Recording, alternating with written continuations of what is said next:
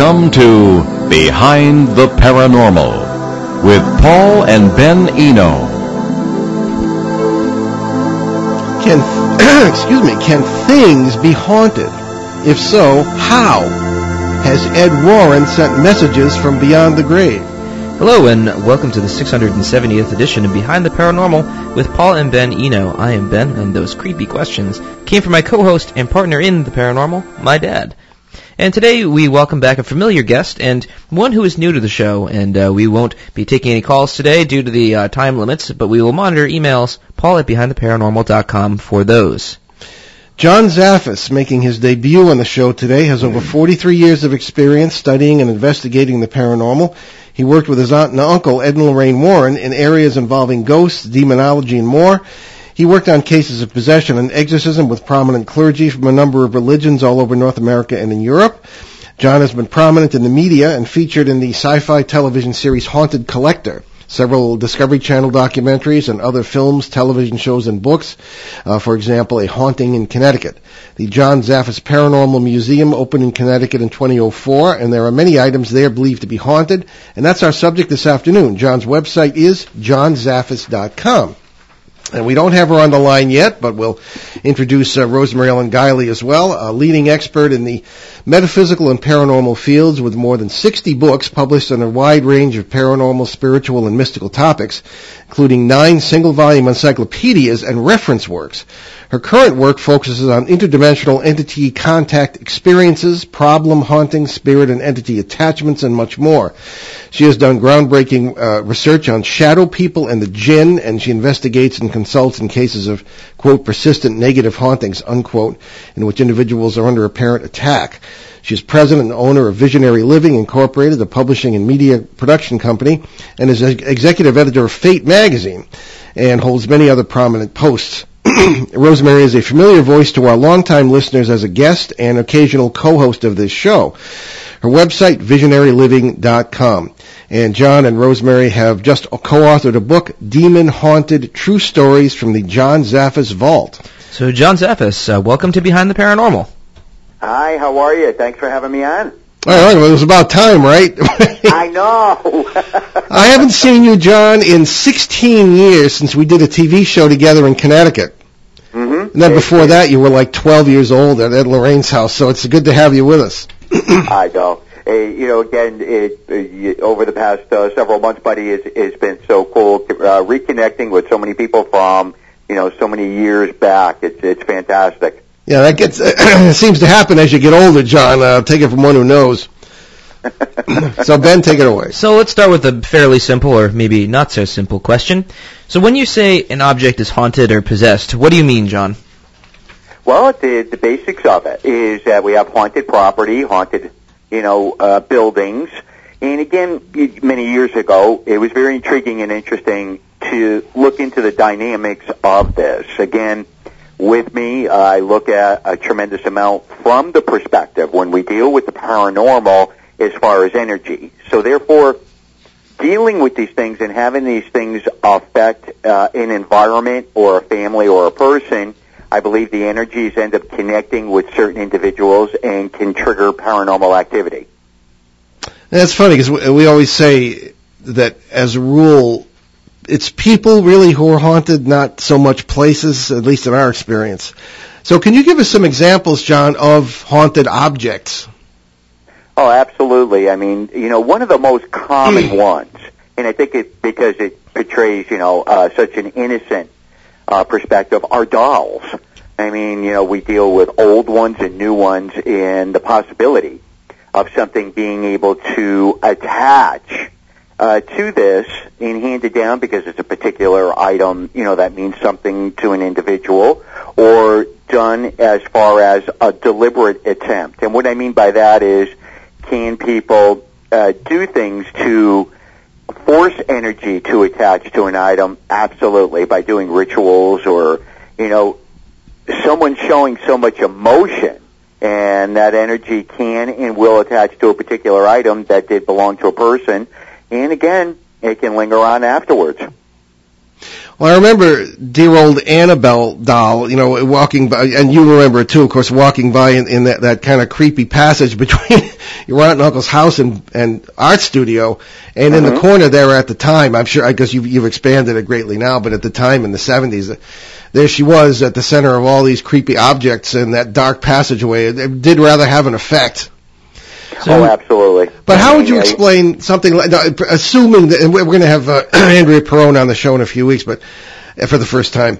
Now, assuming that the, the, the, there is something going on, and I wasn't involved in that case because I got involved with, with your aunt and uncle uh, about a year after that ended, uh, but I remember them talking about it. How would a, a, a non-material entity attach to a material object? I mean, what, what's your interpretation of how that may occur, such as with Annabelle or any of these other things? Well, the, the, the true story of Annabelle, again, was something with uh, a deliberate attempt, if you will. Now, uh, it was two nurses. You know, they were in Hartford, Connecticut. They had an apartment, and one of the young lady's moms gave her uh, the rag doll as a birthday gift. They started treating it as a child. They had used it in a Ouija board session. And here again, you know, not to give a Ouija board uh, the, the the amount that people give it as far as all of them being haunted out there. I don't believe that, but you know they started doing a spirit communication. The two young ladies and the boyfriend, and I believe that at that point in time is when they brought some type of energy in, Hmm. and it ended up attaching itself to the doll. And again, uh, with the recognition, the amount of things that were occurring and happening with that energy from everybody, it just really gave it that forefront to it and started reacting and started causing a haunting. And naturally, uh, it retaliated against the boyfriend out of anybody. So again, you know, um, I think the original story of Annabelle is more intriguing than the theatrical movie or TV show, whatever it was that was done on it, uh, is more prominent, more interesting. Yeah. Okay. It sounds more like a tulpa situation to me than anything else. Hmm. Like like putting some sort of belief or power into into an object to the point where it sort of gains its own life. You know what I mean? Well, we see this time and time again. Yes, you know, to to a, a parallel and to look at it from uh, that type of perspective. Yeah, because no matter what it is, whether whether we're dealing with uh, you know an item, a doll, or you know a, a ritual item, a religious item, a lot of these things, just by intermingling with them, can I honestly say that I feel energy from any individual can attach to an item, a home, or a piece of property or something like that. Absolutely. So here's a question. I'm trying to think of how to word it. So you have a poltergeist uh, go, going on. Say that say you have a case where there's a poltergeist stuff's getting thrown around the room, and there's also a, a haunted object as well. If if this entity can already do physical things, why would it need to bind itself to an object? Again, for the simple fact of uh, that recognition, and you know my interpretation of it. When we deal with that, when we're dealing with poltergeist, you know, again, psychokinetic energy, I'm going to look at that a little bit differently than I would an item. Um, I feel a lot of this centers around, you know, uh, kids going through puberty, and there's a particular part of the brain that just happens to get tapped into, and wow, these guys, you know, boys and girls can get things to fly around and everything else because I don't look at uh, poltergeist uh, cases. The majority of them, I don't feel it has anything to do with something demonic. It runs its course and then it just peters out. But there are those situations where there's other energy that does come in and tie in with a poltergeist case, and therefore we can be dealing with it on a negative. But to me, I look at that as two separate environments. Now, what would be cool, and I didn't think about it till you just said it, is it a possibility from a uh, PK, a poltergeist uh, type case, having a item where some of that energy might attach to it, and would there be effects afterwards? Wow, that'd be pretty cool. I never thought about it till you just said it. Yeah, I'm really good at that game. Yeah, he is.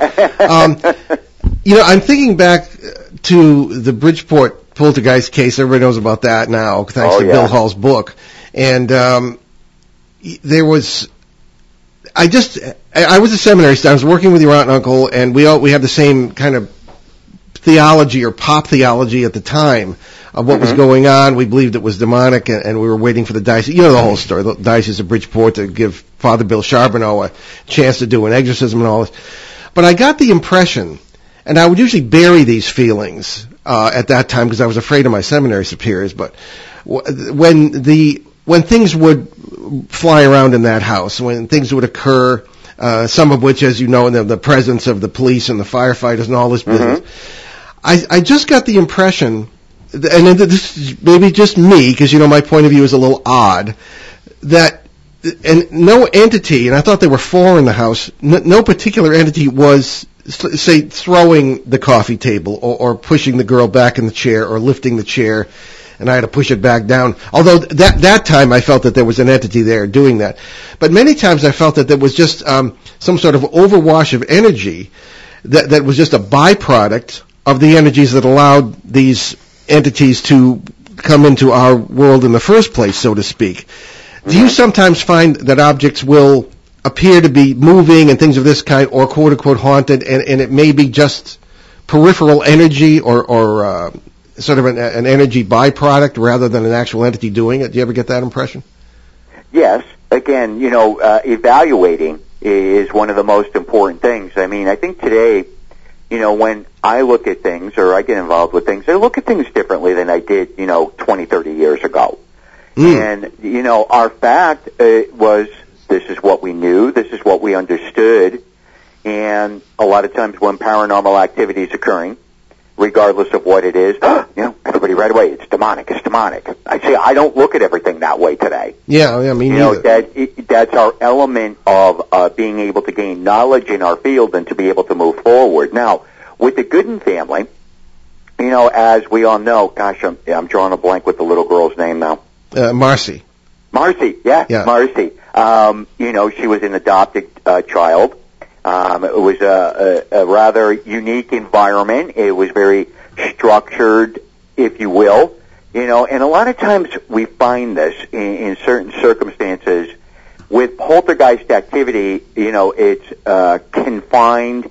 There's usually other reasons that tie in in the circumstances that can cause you know the uh, psychokinetic energy to manifest to that point to be able to get things to move, to get things to break. I mean, you know, a lot of the, the testimonies uh, from uh, that particular case from a lot of people was outstanding.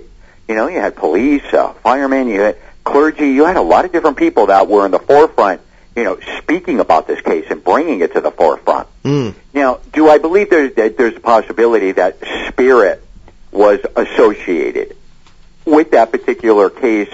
Yes. I think there was a combination that was transpiring in there. But the bulk of the activity, as we understand it today, I do feel was PK associated uh, with Marcy uh, tying in.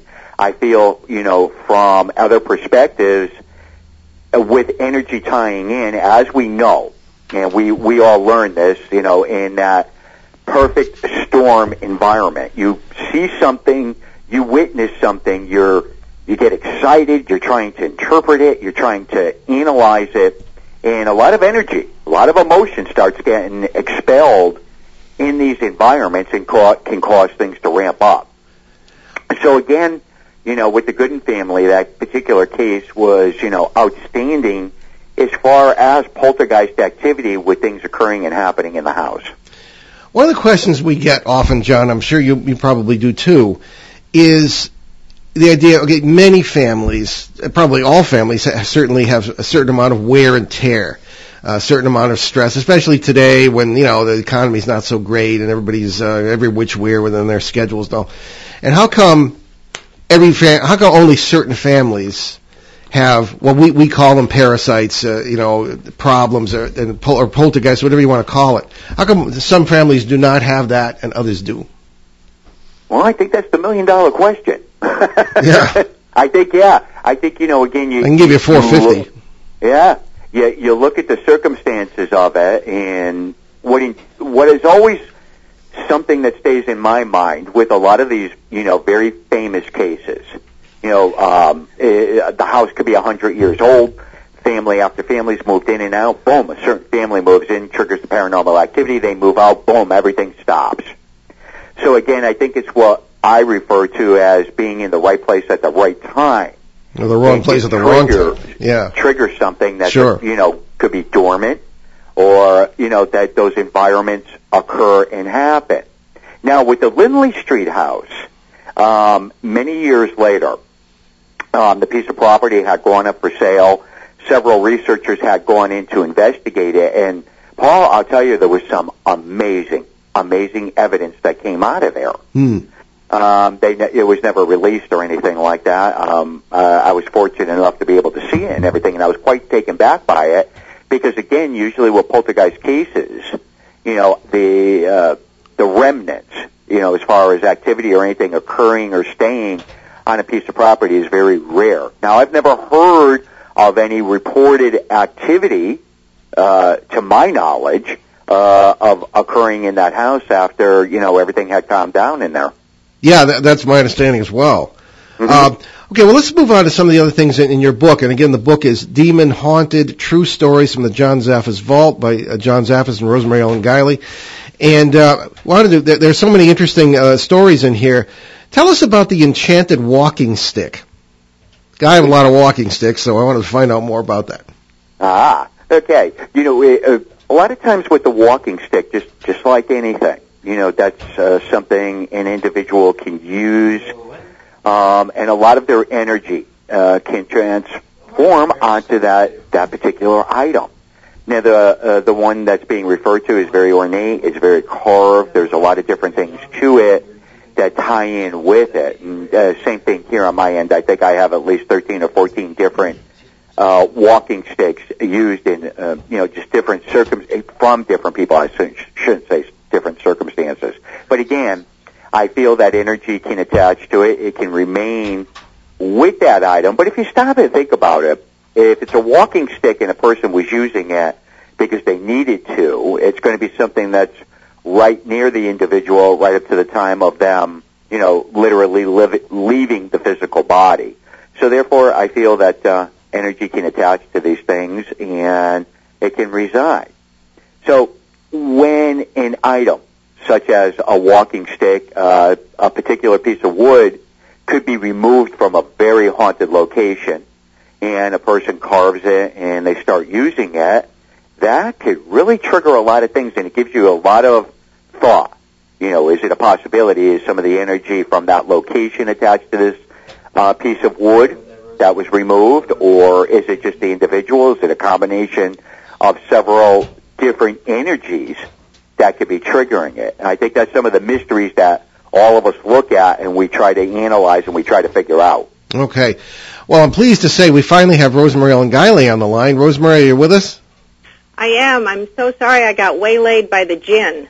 Oh dear. Well, that's happened to all of us from time to time, so uh, no need to apologize. Nobody's perfect. So John is on with us, and we were talking about, of course, haunted objects. And uh, Rosemary, we uh, already introduced you at the beginning of the show in uh, optimism that you would join us, and uh, we will, I guess, continue our questions. Well, I- and, and this is for both of you. We'll, we'll go back and forth between the two of you with answers as we've done um, in the past shows. Um, I'm thinking of a case in 1998, right here in our listening area in Burrillville, Rhode Island. And Ben was uh, just a uh, young lad at the time and had not joined joined me in this uh, wonderful endeavor. And the people came to me after a lecture and said, you know, we and and these were people who were, you know, uh, real estate, you know, kind of they weren't bumpkins. We moved a table, they said, while cleaning out our basement, and all hell broke loose. And uh, this ended up to be a case that, that I and then later Ben and I, when he came in in 2005, we worked on this case for over 12 years. And uh, just finding more interesting things as we went. Um, how would you say, I'll, I'll ask John first, these people moved the table, and if, if it's what they said it was, that, that this was some sort of cause, why would it have been not only a, a, so, a so-called haunted object, but an object that might have triggered a larger event? John, what do you think about that? Well, again, too, um, just from the little bit uh, you just shared, the table, if it was an old table, it was probably handmade. Um, can a person's energy attach to things? Now, we also find a lot of times with homes or certain locations with items, spirit doesn't like things moved, let alone having their homes remodeled. They dislike that. And a lot of times that's when activity will kick up and they'll make their presence known that they're there. They just don't approve of what is happening. So therefore, is it a possibility, you know, once the table got moved or shifted and, you know, particular spirit of that property, that inhabited, didn't like it? That's how I would interpret what you're explaining to me.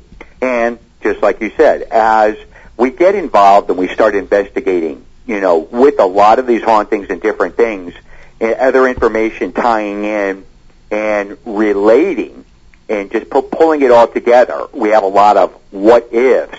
But it's awful coincidental how, you know, gee, you know, this person passed away in the property or this person did that or this person, you know, so many different things can tie in where it's like a riddle trying at the end of the day say to myself, you know, is it a possibility that table was somehow associated with this or is it this particular person that lived there causing the disturbance? So, you know, all those magical things that, you know, gee, I hope someday we get the answers to. Mm. Rosemary, uh, welcome back to the show, by the way. Uh, what Thank say you. you on that issue?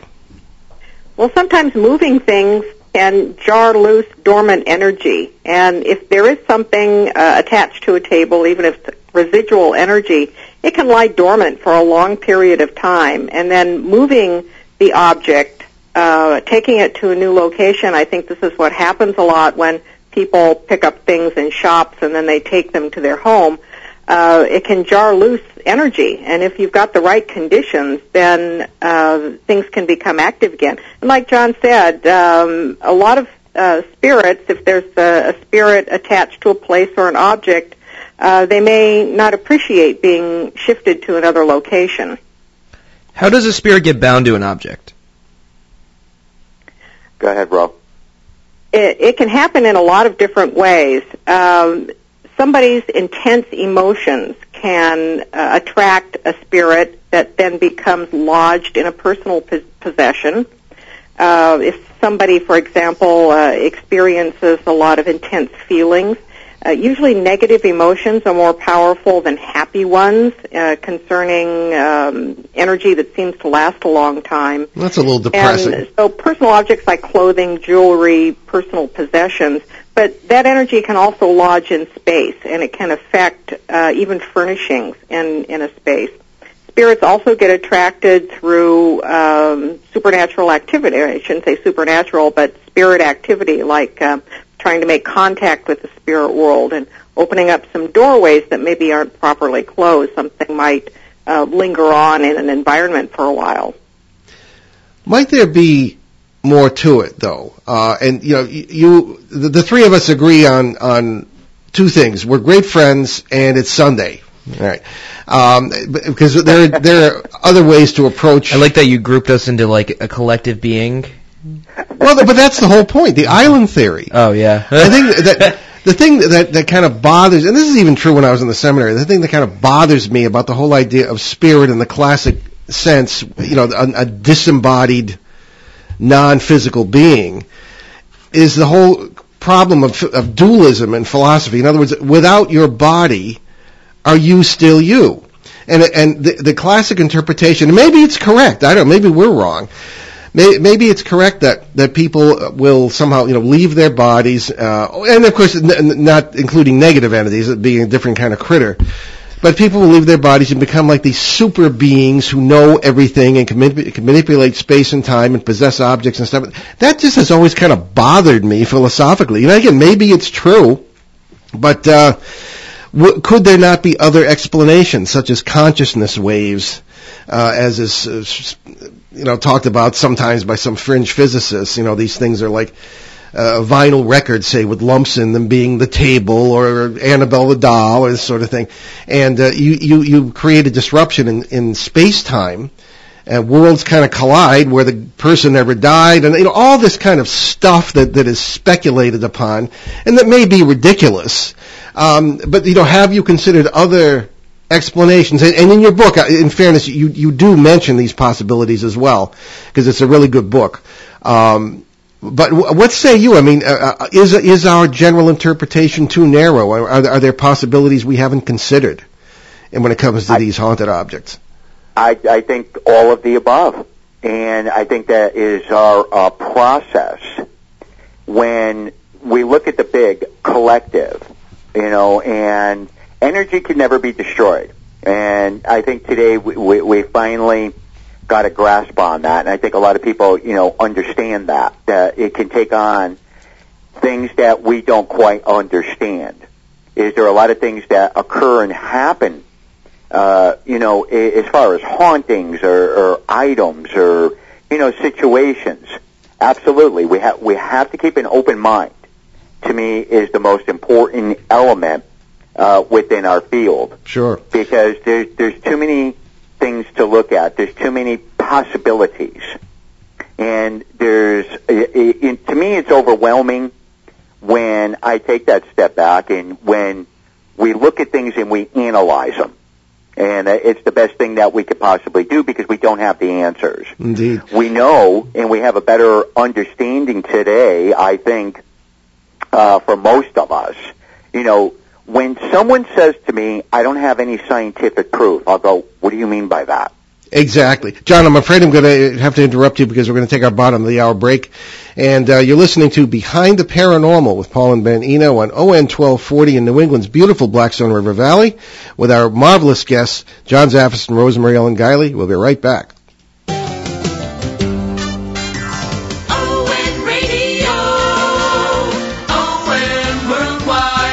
It's your business. The health of our economy, the strength of our businesses affects every individual, every family. I'm Frank Prosnitz. Each Thursday, we'll visit with leaders to discuss important business and economic issues. Join me Thursdays at 4 p.m. on WOON. It's your business because it is.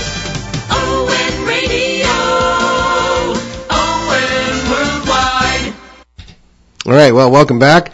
This is Behind the Paranormal with Paul and Ben Eno. Our guests today, John Zaffis and Rosemary Ellen Guiley in the book Demon Haunted, True Stories from the John Zaffis Vault.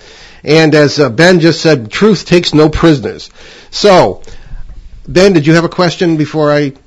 Oh yeah, I, this was this was something that sort of popped into my mind a little bit earlier. Was do these haunted objects do different things to different people? So, for example, if you have like a I don't know, um, uh, Annabelle's the only one that's that's coming to my head right now. If someone picked up the Annabelle doll and like they had some sort of weird moment of clarity, or if it tossed them across the room. Uh, do they do different things to different people? There's a range of activity that usually happens, and for example, if something negative is lodged in an object, it's it's going to have a negative effect on people, but not necessarily on everyone. And we run into this all the time uh, when people say, for example, going into a place that has had activity they may experience nothing at all and come out saying, "Look, there's there's no haunting there because nothing happened to me." And then someone else can walk in and just be overwhelmed by uh, by phenomena. And I think it has to do with the energy of the person, something in the energy field or the consciousness of an individual. This is a huge wild card, and I think this ties into things you were uh, getting at uh, just a few minutes ago, Paul that these situations are far more complicated than uh, we realize in terms of what activates uh, the manifestation of, of phenomena. Uh, so uh, it it can be very different uh, for individuals from mild to extreme. Um, but the activity does tend to fall within uh, a kind of a range of manifestations in terms of sounds, shadows, um, uh, cold breezes, um, knocking activity, you know, the, the, the negative sort of, sort of things that usually get activated. Okay. Uh, ben? Well, I, I, was, I was, uh, no, she, she pretty thoroughly answered that. I don't okay. think I have a follow up to that at all. Uh, John, did you have a, um, response no, to that I, question? I uh, very much agree with Rosemary. Okay, good. Let's move on to the Hudson Valley Havoc. That's a chapter in the book, and uh, it's a, that really that was the first thing in the table of contents that drew my eye, because the Hudson Valley is well known for UFO activity, things of this kind. The Hudson Valley UFO flap, and it's at the western edge of a flap case we're investigating that involves uh, areas where you both live, and then farther west, that sort of thing. Do you um, can you tell us about that Hudson Valley Havoc chapter? That was a property that initially I started investigating, and I brought John in on the case. uh, because it was ongoing, persistent, incredibly negative activity that nothing seemed to remedy the situation. And the couple that was living there was, um, after three years, they'd been there three years by the time uh, I got involved with them, uh, they were really becoming worn down. And um, my feeling was that there was jinn activity on the property as well as perhaps residual things. The, it, it, that house and property seemed to sit in um, a portal, what I would call a portal area, where uh, there was just activity going on all the time. And that whole Hudson Valley corridor, um, from uh, you know down close to New York City, uh, much further up north, has had a long history of UFO and paranormal activity. And um, so uh, that was my assessment on the jinn. And John, you might want to chime in with your thoughts when you got involved in the case. Uh, it it really was difficult to deal with. Yes, John. Go ahead. yes, uh, an interesting piece of property, and what I pay attention to a lot of times is, uh, and Rosemary uh, can uh, basically verify this. This was a particular couple that um, really didn't have to look at anything from a, a paranormal perspective. In other words, they had a very successful career, both of them, um, very well stable people, and it wasn't something that they were just going to really exaggerate. And to me, that that's an important element a lot of times when we get involved with these cases. The paranormal isn't the focal point of you know their uh, entire lives. When uh, being on the piece of property, beautiful, uh, very well uh, kept, and the activity and some of the different things that were occurring and happening were very parallel uh, to another case that uh, involved the jinn that uh, uh, Rosemary had brought me to in Pennsylvania, a farm. And when lining different things up, we, we all have our different opinions and the different ways of looking at things. And I was in, extremely intrigued and looking at that, the perspective of Rosemary's research at the, uh, digging in, so to speak, to the jinn. And um, with some of the elements and some of the things looking at uh, these two particular cases, they were very parallel, if you will, with uh, sightings, different types of activity that were occurring and different things that were happening that were associated. Okay. That is something I want to get into after because we're burning up the hour here. I want to give you both a chance to talk about uh, this book, your other books, websites, etc. Uh, John, why don't you go first? Um, very um, thrilled to death to have uh, Demon Haunted out. Um, it's it's a good thing when you have a good friend that can interpret you, and Rosemary is very good at interpreting me. Mm. yeah, and being able to yeah uh, uh, to be able to work with her and her having a good understanding uh, of a lot of the different things and adding so much of her information and the way she looks at things and interpret things. To me, that's very important to share a lot of that different knowledge from different perspectives and she was able to really pull that out in this book. Um, it's been fantastic. Uh, the feedback has been fantastic on it, and I'm extremely happy that uh, that book got out there and it's rocking and rolling. Excellent. well, that's good. I can't criticize it because I wrote the foreword for it. Uh, yes, you did, sir. Thank you. uh, oh, you're welcome. My pleasure. Uh, Rosemary, whom we always refer to on this show as uh, the paranormal renaissance woman, a very special friend, and proud to say. Oh, I like that one. Yeah. so, Rosemary, tell us about uh, your where people can find out more about you. My website is visionaryliving.com. It's just recently been revamped with a lot of new material, so uh, if you haven't been by in a while, please stop by. And then I have a separate website devoted solely to the jinn called djinnuniverse.com, D-J-I-N-N universe.com. John and I are already plotting book number three. uh, I think between the two of us, we have material that continue can continue for quite some time. Uh, excellent. Well, I look forward to seeing that. Uh, ben and I are threatening to write another book ourselves. So, on these um, let's get back into the notice of, of, the area of what we call flap areas, and you, John touched upon that in the last question. Um, we find, and this this only happened because we we've been working. We, we keep running into UFOs somehow. If you looked outside of a haunted house or whatever, and uh, we're we're invited to speak at a lot of UFO conferences, and we keep running into you know, outstanding friends like like Rose uh, like Rosemary, right? You're here, uh, Kathy Marden, Denise Stoner, who uh, have come to us with cases of people who believe they've been abducted and other things, and all of a sudden they have poltergeist activity going on in their house, you know, crossover phenomena, as you might say. Do you two run into that? And if so, for how long have you been running into it? Well, I've run into I, it a bit. Uh, John, uh, John go ahead first. So, um, you know, from the get-go of my uh, involvement in the in the paranormal, I've run into the crossover phenomena, and that led me into casting a broader net on my research, uh, especially in these areas where there's a lot of intense ongoing activity. So we, we really can't isolate things. Uh, researchers really must pull back and take a look at everything going on e- uh, in an area, even if it's outside of their primary focus. Yeah, no, it's true. John?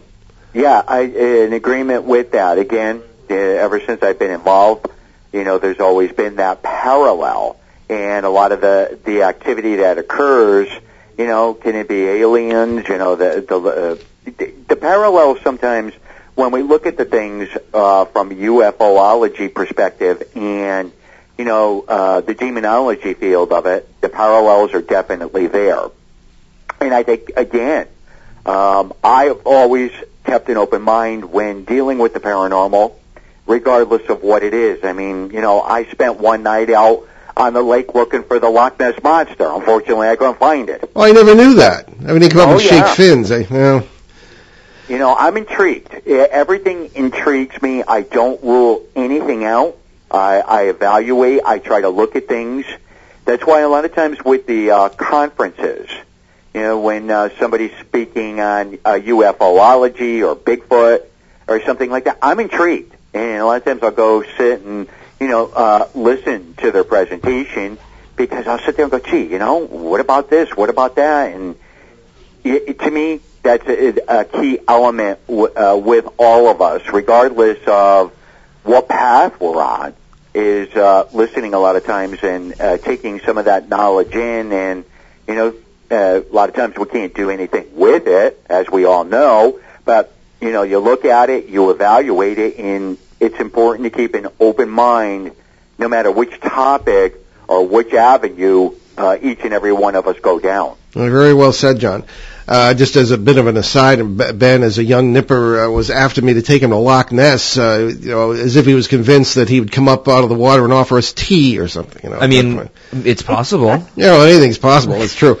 So, um, one of the things, and maybe you can can comment on this. One of the things that that we are concerned about in our own work is the boundaries of what we call these flap areas, because it's all really very arbitrary. How do you tell? where one um, set of phenomena, if that's what it is, ends and where another begins, or where, or where, where there may be none. Uh, I don't think there's anywhere on the planet where there's nothing happening. But uh, how, the, the idea of the triangle, for example, in, in the Litchfield, Connecticut case, you know, near where both both of you live, we we have identified a triangle many years ago of about roughly central power kind of thing, five to six square miles, and then uh, with, with a, a kind of a circle around that area extending the Hudson Valley and then New Haven and Bridgeport and all that. But that could all be very arbitrary. Uh, would you have any advice for us on that? Do you yourself run into the problem of wh- where to draw boundaries uh, in flap areas or, or areas where phenomena are occurring, or any other insights you could offer on that? I think the boundaries are, are very vague at best and uh, some of them have been kind of artificial. For example, when Loren Coleman was uh, mapping out the Bridgewater Triangle, uh, you know, he did say that he was uh, looking for a boundary that, uh, you know, he's kind of playing off the Bermuda Triangle idea. And yet you, you really can't draw firm boundaries. You can find areas where things are very intense and then perhaps X number of miles away, um, things seem to uh, to be less active. But finding those precise boundaries, uh, I think, is extremely difficult. And uh, make, makes our job hard sometimes to uh, to define these pockets of activity. That's true. Also, an, another thing that, that, that is, of, I think, of concern to all of us is the state of this field we have chosen, for better or for worse, to work in. I don't know. We sort of think of it as a kind of a, a Dodge City of uh, the intellect, in a sense. You have people in all sorts of characters out there. Some are, are shooting at each other. Others are robbing banks. Others are trying trying to bring law and order. It just it seems to be a very rather chaotic field. With um, again, anybody who writes a book or has been on in the local newspaper is considered an expert, and all sorts of damage at times is being done. And I'm waiting for the lawsuits uh, mal- if you can have malpractice in in um, for the clergy, you can certainly have it for paranormal investigators. So, what what do you think is the current state of paranormal investigation? I, and I mean.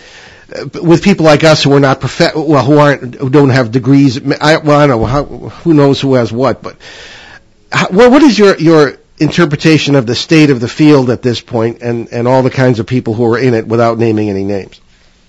Rosemary, I want to start with you. Uh, sure, it's very uneven, and uh, I think a lot of that just has to do with the way things have evolved over the past decade or so.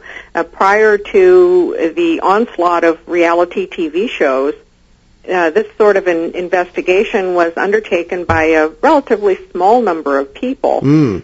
We have limited tools at hand. We have there are a lot more tools now, but uh, we've the paranormal field has been kind of overrun with um, people who have been out um, looking for for excitement and thrills, and not necessarily having a lot of background. I find it really runs the gamut from investigators who um, really studied and they they know something about the spirit world and about the paranormal to uh, people who really don't know much of anything at all, and yet they're all quote unquote experts out there, uh, which makes it very difficult, I think, for the public to find uh, reliable s- sources of help Yeah, when true. it comes to problems. Yeah, John. Well, um, again, i it's something I think uh, so many of us that have been in the field for many, many years is I try to take the approach and I try to look at this from the perspective of it's very difficult uh, for me in dealing with a lot of different things out there today because I don't understand how anyone can move forward. You can go in and start doing investigations because you threw up a website, you know, you watch a TV show, and now all of a sudden you're out there getting involved, um, especially with residential cases. I do, I do have a lot of difficulty with that because it's very hard to get involved with something and be involved with something when you find out there's been 10, 20 different paranormal groups that were in there. Oh, tell us about it.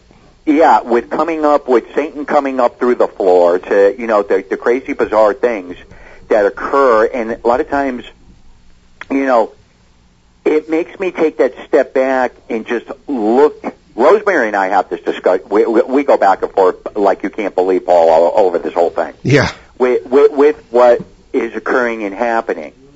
But then I try to look at it on the flip side of it. If it wasn't happening and it wasn't occurring, would we be moving forward? Would some of the things be occurring and happening at this point in time as far as, you know, all the horns, bells, and whistles with the equipment? Would we have some of the people um, that, you know, I'm well aware of, you know, scientists and uh, different people, engineers and things, getting involved with uh, trying to make um, some parallels and, and common sense of things to be able to get the repeatability. Would they come out to the forefront if we didn't have all the bizarre, crazy things that are occurring and happening today? I mean, it, it's very hard for me uh, a lot of times too when dealing with a case because you know I, people look at it differently now. All right, are you coming with the film crew? No. Do you Yeah. want help or do you want to be on TV? What are you looking for? Mm-hmm. So it's it's a difficult world, you know, for a lot of us that just had that small community, and you know, even though you know, again, a lot of us vary and we look at things differently, but that's okay. Today, I uh, I look at it as, you know, right away I cringe because I have to ask so many different questions that have nothing to do with the haunting before I'll even get involved with something. No, yeah, yeah, as do we. And you have to. I remember, you know, in, in the old days, we all remember this. You know, it was okay. The, the guy says, okay, well, the, the bruises on the child came from the poltergeist, you like that, you know. Or, uh, but today you have to call child services, or, or you could be live. You know, you, the, these are things we never had to face. It used to be very seat of the pants. We had maybe I remember reel-to-reel tape recorders for crying out loud. Uh, I remember your, your aunt and uncle John had a big, big reel-to-reel tape recorder, and, and they used to, you know, share stuff from cases with me on that. We Mhm. had cassette tapes, but that was about the edge of the, the end of the technology at that point. Mhm. You know, and, and now uh, the question that we often ask is, do we really know any more with all these gizmos than we did in those days? I do feel, from the perspective with all these gizmos, I don't even use half of them. I No, don't yeah, nor do we. half of the- I don't even know how to turn half of the stuff on, but I get a big kick out of it. But um, I think with the spirit communication, with a lot of the different things that are occurring and happening, you know, we are getting that verification. I think spirit uh, today, I don't know if it's because of the energy associated with all of us and the equipment and the combinations that is occurring where we're getting full sentences, things that are uh, logical, things that are very clear and defined coming through. Um, I'm very intrigued by all that. Uh, do I think, again, um, with uh, the, the fact that we have moved forward, yes, but again, like I had said earlier, um, you know, when somebody says to me, "Oh, I investigated, but I didn't get any scientific proof," and I go, "And that means what?" Exactly. Well, What, yeah. what constitutes proof? Yeah, we're getting tons of things, we're documenting a tons of things, but what the heck are we doing with it? Nothing. And, and are they what they appear to be? Right. We assume why? things are what they appear to be from our own point of view. Yeah, Yeah. Rosemary, you want to get in here on this? Uh, yeah, a couple of thoughts. First of all, none of it's scientific, no matter what they say. There's Mm. no evidence that's been captured in the paranormal that science would accept as scientific proof. So Exactly. they should just get off that platform right now. Uh, and, and secondly, we, you know, like John was saying, we have gotten, thanks to equipment, a lot of very interesting data, both audio and visual, and that's been um, very valuable to the field. But I think more than anything, the proliferation of equipment has demonstrated how elusive and subjective the phenomena are and how dependent they are upon things that we know very little about, like uh, subtle energy, consciousness, and energy fields. All right. Ben, did you, uh, we're running out of time. Do you have any uh, final questions? Well, you, uh, hmm. I mean, everything that, that could have been said has been said. I think the thing that, Well, uh, probably not, but I see what you mean. well, I mean, you know, there's only so much you can say about the unknown. I mean, it, our our language. Because it's unknown. Well, exactly. Well, Right. our language, our culture, and everything that we have is based around stuff we know absolutely nothing about. So we're using things that we can't use to define the paranormal or supernatural or really anything. So we have inadequate tools, the inadequate concepts, and the inadequate perceptions. So therefore, we really don't know anything at all. Well, all I know is this is one of the most fascinating conversations I've had in a long time. Now, just very quickly, uh, John, give us your website one more time, and then Rosemary. Okay, it's johnzaffis.com. Uh, a lot of uh, different information and different things on there. Um, I have a store on there, you know, uh, with the books, uh, T-shirts, mugs, and you know, and, uh, a whole bunch of those different things. A lot of the different things I'll be attending or uh, lecturing at, and um, uh, just a whole bunch of inform- information out there. Great. Uh, Rosemary? visionaryliving.com and djinnuniverse.com. Outstanding. And the book again, Demon Haunted, True Stories from the John Zaffis Vault. John Zaffis and Rosemary Ellen Guiley. Thank you both very much. We'll be in touch. Indeed. And we'll do this Great again. talking to you. very good. Thank you. Thank you. Okay, folks. Ben, take it away with the announcements. You got a lot of them. Oh yes. So our new book, Behind the Paranormal, Everything You Know Is Wrong, is now in many bookstores and is creeping towards uh, others because some of the confusion went over the early release date. And it's also available on Amazon.com, where it has been the hottest new release in three categories for a little over a week now. Oh, they've also been out of stock for the better part of a week, so I don't know what's going on over there. Well, there's there's all sorts of things that we can do to get around that. You could always, Yes. you can go to our, our uh, show website behindtheparanormal.com. You can click on a link, and we'll sign the book for you, and we'll send it to you from our own sort of stash, if you will. So you can check that out behindtheparanormal.com. That's our main site, as well as newenglandghosts.com, and it makes a great Hanukkah and Christmas gift. Well, I will say uh, say this: Barnes and Noble in Smithfield, Rhode Island, right here in our listening area, does have it in stock. Uh, I saw three copies there on Friday, so you can head over there and get them before they're gone. I saw three copies. Oh, yeah, well, that's all they had left. On Thursday, December 29th, we will do a presentation and book signing at the Woonsocket Harris Public Library, 303 Clinton Street in Woonsocket, Rhode Island. That'll run from 6.30 to 8 p.m. All right. Okay, that brings us to Thursday, January 19th, and at the uh, Franklin Public Library, and uh, temporary digs at uh, 25 Kenwood Circle, Franklin, Massachusetts, and that begins at 6:30. And on Saturday, February 18th, we'll be at the Danbury, Connecticut Public Library for a program and book signing beginning at 10.30 a.m. We're going to get up pretty early to, to get on top of that one, Ben. That'll be fine. That's a two and a half hour drive. That's fine. All right.